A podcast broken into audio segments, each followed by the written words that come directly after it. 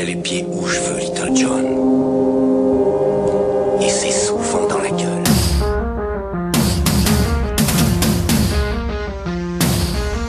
Adrien, travailleur acharné de la bande FM, bosseur sur fond de bossa nova.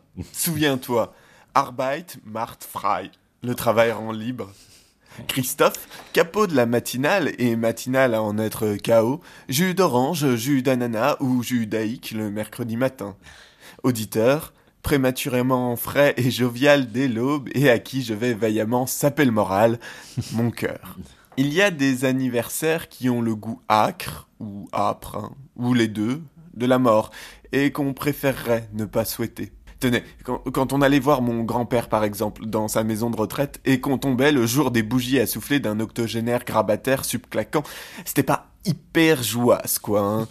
Déjà parce que 80 bougies quand t'as même plus assez de tonus pour tenir la tête droite, euh, c'est très très long à souffler mais aussi parce qu'on se demande bien ce qu'il y a à célébrer, si ce n'est la lente agonie à laquelle l'homme s'est condamné, persuadé de défier Dieu, la nature, le temps, peu importe, en s'acharnant à faire vivre des peaux plus froissées que mes t-shirts. Bref, du coup, alors que Maurice bave péniblement sur sa 87e bougie après 2h46 de lutte intense contre la gravité, et que le personnel range dans leur chambre les pensionnaires sans que personne n'ait pu toucher au gâteau, je me dis que, passé un certain âge, les anniversaires on devrait peut-être oublier, plutôt que de les laisser devenir des memento mori insupportables. Le 27 janvier 2015, on a fêté les 70 ans de la libération d'Auschwitz. En voilà un anniversaire bien oxymorique.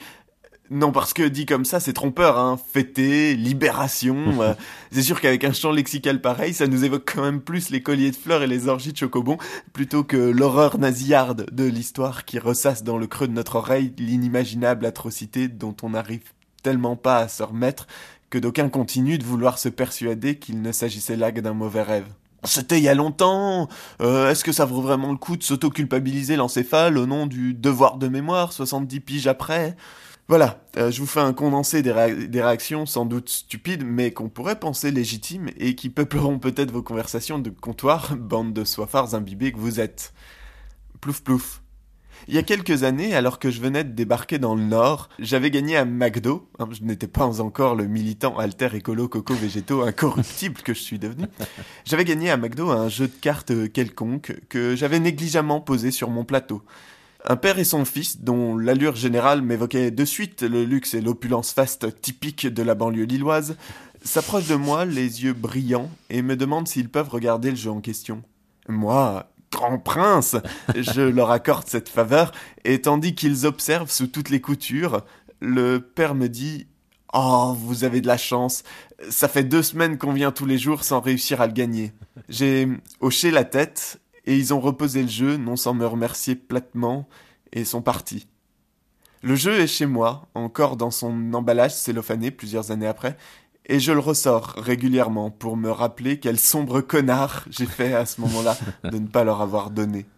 J'aurais pu le jeter, le vendre, l'oublier dans un déménagement, mais il est là, et à mon échelle, il a le goût âpre et acre d'une commémoration. Il n'y a rien de joyeux euh, dans la libération des camps. Ce fut une bonne chose, hein, une chose essentielle, mais il n'y a, à ma connaissance, pas eu de scène de liesse, pas de danse folle dans les rues. La guerre n'était pas finie et l'on ne mesurait pas encore l'ampleur des atrocités commises.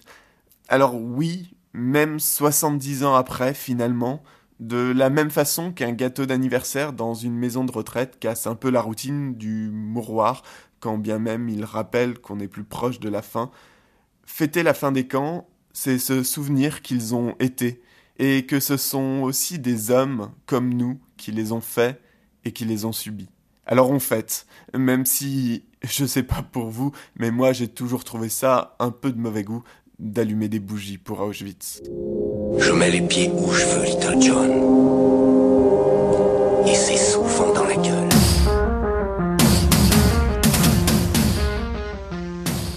Le bon mot au bon moment, c'était le monde selon Pitoum.